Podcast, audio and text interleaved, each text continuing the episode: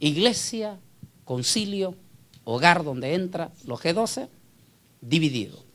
En un hogar, si la mamá y el papá no van a los G12 o no están de acuerdo y los hijos ya fueron a los encuentros, en esa casa los hijos son enemigos, enemigos literalmente de su mamá y de su papá. Y se sientan en la mesa y no habla, ni el hijo ni la hija no habla con la mamá. O viceversa. Si la mamá va a los encuentros, si la mamá va a los encuentros y los hijos no se unen a los encuentros, son enemigos. La mamá no le habla a los hijos. Y lo mismo en la iglesia. O estás con la visión o estás fuera de la visión. Y generalmente los que están fuera de la visión no son los infieles de la iglesia, sino son los fieles, los fundadores, los pilares de la iglesia. Y ellos tienen dos opciones. O quedarse a recibir toda la rayería desde el púlpito del pastor, unirse al grupo de la visión o irse. ¿Cómo nace? Para dejar ya a Miguel, ¿cómo nace este movimiento del G12? César Castellano dice en su libro El Manual del Líder que el Espíritu Santo le reveló en un retiro en la playa y que en ese retiro el Espíritu Santo le revela la visión de los G12 y le dice el Señor que este va a ser el modelo del crecimiento de su iglesia para los últimos tiempos. Y de ahí que muchísimos pastores están absolutamente seguros que este modelo de los G12 es una, un chispazo del Espíritu Santo a César Castellano. Pero, como decía un pastor que no vino hoy, se quedó en, en Atlanta, decía este pastor, cuando todo surge de una mentira, la cosa va a terminar mal. Aquí César nos echó una buena mentira porque los G12 no nació con César Castellano. No fue César el fundador del modelo de los G12. El modelo de los G12 nació en 1928. Su fundador, José María Escriba de Balaguer. Ahí sí creo que está la última parte, la última página en los falso profeta.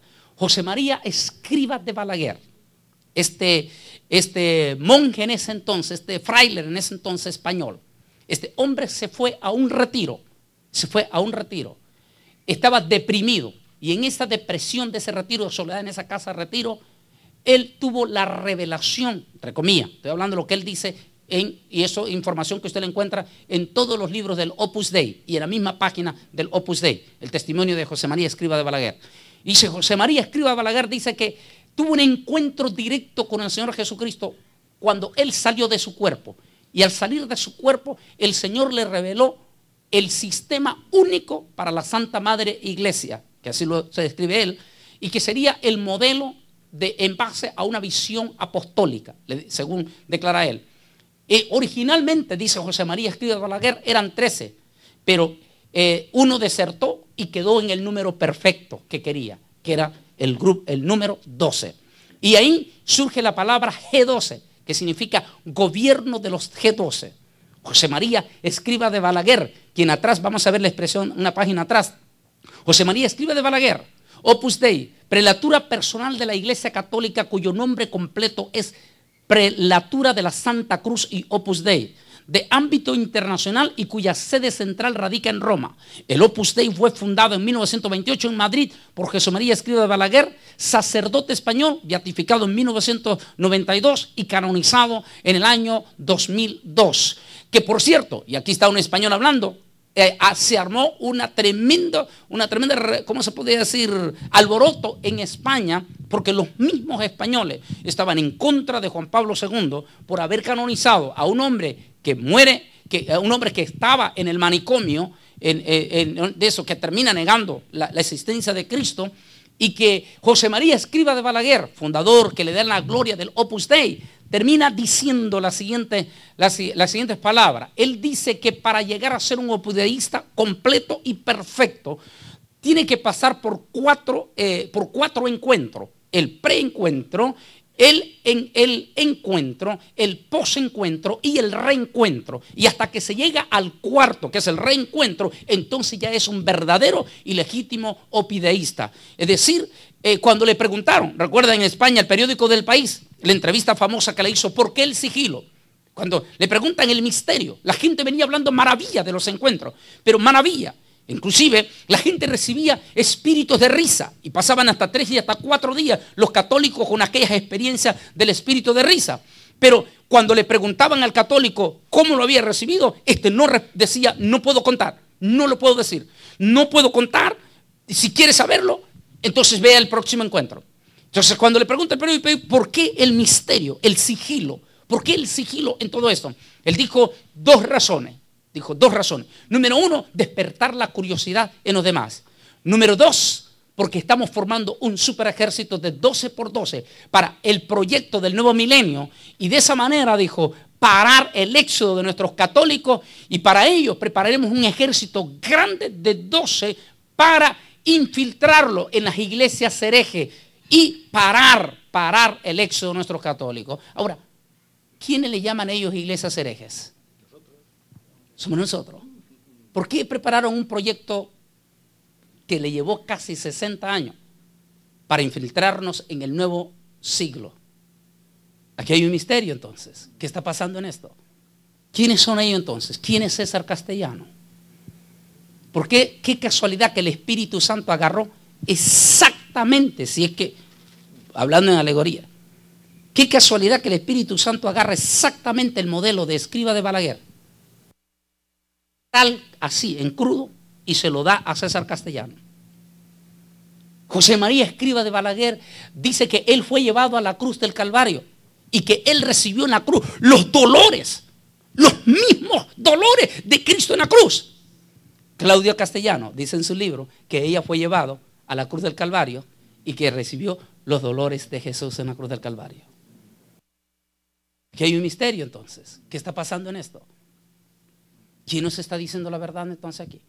¿O qué verdad asolapada, o, qué mentira solapada con o una verdad entre comillas se nos quiere meter? Las prácticas y estas cosas. Mientras paso a él, déjeme leer solo la introducción que ha hecho la organización que representa en este momento aquí Pedrito Medina. ¿Que representan cuántas iglesias, Pedrito, ustedes en México? 200 iglesias. Y se llama la, ¿cómo se llama la organización?